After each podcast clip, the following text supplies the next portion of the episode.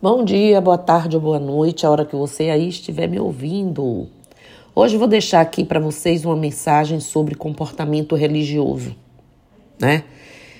Hoje retomo, na realidade, com um assunto que poucos, poucos gostam de ouvir e muitos criticam, mas é tão necessário que, ao contrário, devemos falar e falar muito e sempre, né?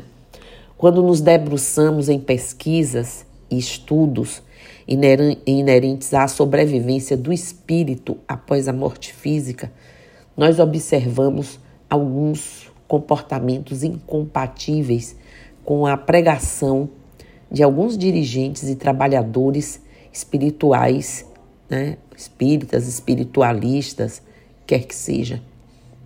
Chegam às vezes a ser cômico Chega às vezes a ser cômico o comportamento das pessoas, uma vez que dizem uma coisa e fazem outra. Por exemplo, em casas onde a tolerância é pregada como forma de ser caridoso, né? E de através da virtude alcançar a evolução, observamos muitos ser um mínimo de paciência para com os outros. Ora, se não há paciência, como é como é que é ser tolerante? Né? Tolerar, gente, não é mascarar preferências. Antes, sim, é ser verdadeiro, porém respeitando a preferência e limites do outro sem fingimentos. Outros exemplos de comportamento incompatível com a religião é, que se escolhe, seja ela qual for, mas que pregue o amor, a caridade e as coisas boas, é a fofoca. Normalmente, gente, isso é um assunto sério. Normalmente, a pessoa fofoqueira, as pessoas que fazem isso, nem se dão conta do mal que causam a ela mesma e aos outros. Do quanto contamina, contamina suas células com o veneno que destila.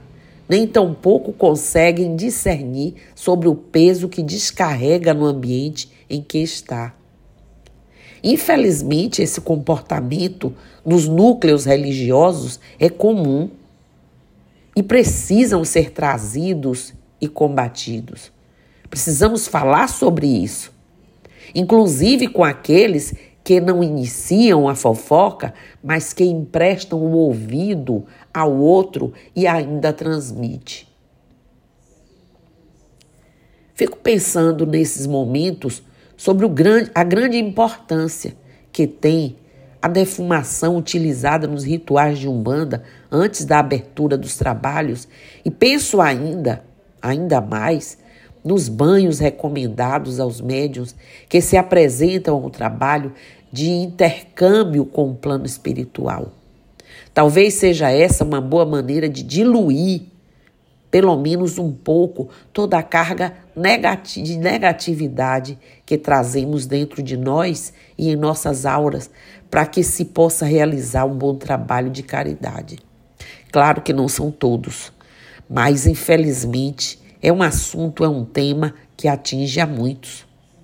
Voltando aos comportamentos, sabemos que sacerdotes também e dirigentes são seres humanos passíveis, portanto, de acertos e erros como qualquer pessoa. Porém, e digo isso constantemente, inclusive aqui em outros podcasts, deles ou de nós, e aí me incluo, claro, é esperado comportamento coerente. Coerente com uma conduta lisa, conduta com a religião que prega, mesmo porque está ali conduzindo pessoas, portanto é responsável, somos responsáveis por algo sagrado. Como sagrado é a maternidade, por exemplo. E o, vemos, e, e o que vemos por aí, não generalizando a todos, mas muitos casos, muitas vezes, é confronto de egos, Nesses casos, o sacerdote ou sacerdotisa é quem deveria se sentar no banco para atendimento. Delicada essa questão. sobre a qual pouco se, pouco se fala, mas que acontece. Há aqueles que, para ouvir ou colocam para pessoas que eles tragam os assuntos. Gente, há formas de, cumprir, de, de cumprimentos, de cumprirmos nossas obrigações, de observadores, de condutores, dos cidadãos, que são nossos filhos, filhos na fé né? sem fomentar, incentivar essas posturas inadequadas e inadmissíveis. Há ainda os que se consideram donos do espaço físico onde acontecem as reuniões e, como se estivessem em suas casas, ou pior, esquecem do principal objetivo que deve animar uma casa que se diz de caridade. E ao invés de atentarem a esses objetivos, perdem precioso tempo com coisas pequenas e assuntos menores.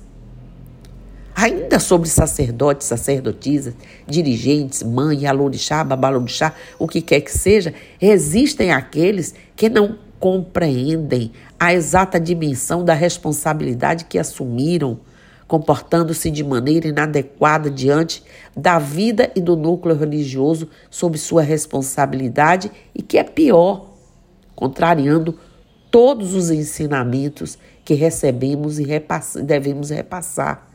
Se é que consegue fazer isso. Penso que quando se representa uma religião, todo cuidado é pouco, pois um comportamento inadequado pode gerar sérios problemas a outros representantes que levam muito a sério seu trabalho e a ele se dedicam Vou além.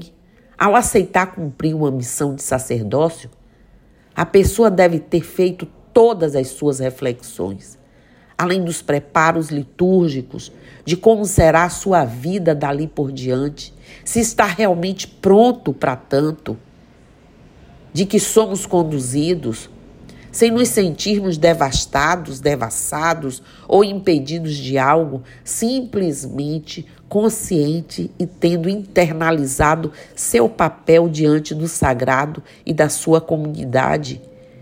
Quando um, basta um, destoa disso, repercute de forma terrível em toda a comunidade religiosa. Não importa que seja só da sua casa, do seu terreiro, da sua tenda, como queira chamar.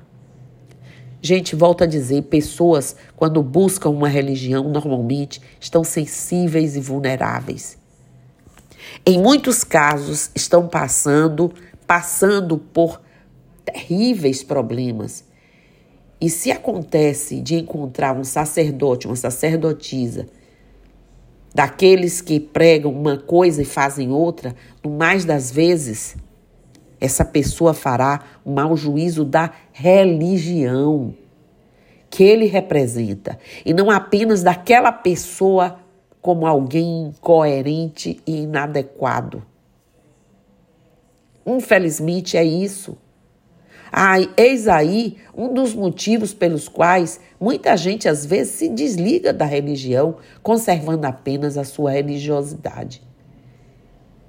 Um dos piores comportamentos que existem, porém, são aqueles que provêm discórdias, discussões, né? E a, a, a vigilância é, é, desregrada sobre o comportamento dos outros dentro das casas que deviam promover justamente o contrário de tudo isso. Na maioria dos casos, pessoas que agem assim se esquecem de vigiar e analisar eles, a elas mesmas o que é mais adequado e coerente a ser feito. Certamente encontramos pessoas muito boas e dedicadas nas casas de caridade, todas elas, quer sejam espíritas, espiritualistas, umbandistas, candomblicistas, pessoas realmente interessadas em auxiliar seu próximo, que se comprometem e levam a sério sua religião e sua religiosidade. Gente comprometida com o bem e com a evolução sua própria e daqueles que, os, que buscam, né, esperando encontrar conforto, alívio, cura ou apenas uma mão amiga nas horas amargas da vida, uma pessoa coerente, uma pessoa que esteja ali para cumprir uma missão e não fingir que aquilo ali é alguma coisa além do que somos e do que devemos fazer. Então, lamentavelmente, ainda precisamos trazer certas questões, porque, como eu disse, um comportamento distoante, basta um, se espalha. E as pessoas não dizem de uma pessoa, fala de uma religião, fala de um conceito, fala das liturgias, inclui tudo e todos. E isso é realmente danoso. Então vamos prestar atenção com quem estamos, com quem andamos, o que fazemos, as escolhas que fazemos, principalmente nós dirigentes. Vamos ter mais, digamos, consciência e lucidez do papel que assumimos, da missão que abraçamos e com a força dos orixás, do nosso Pai Olorum, como devemos nos portar. Então, axé, namastê, saravá, motumbá, colofé, mojubá, mucuyu, no zambi, e eu estou aqui.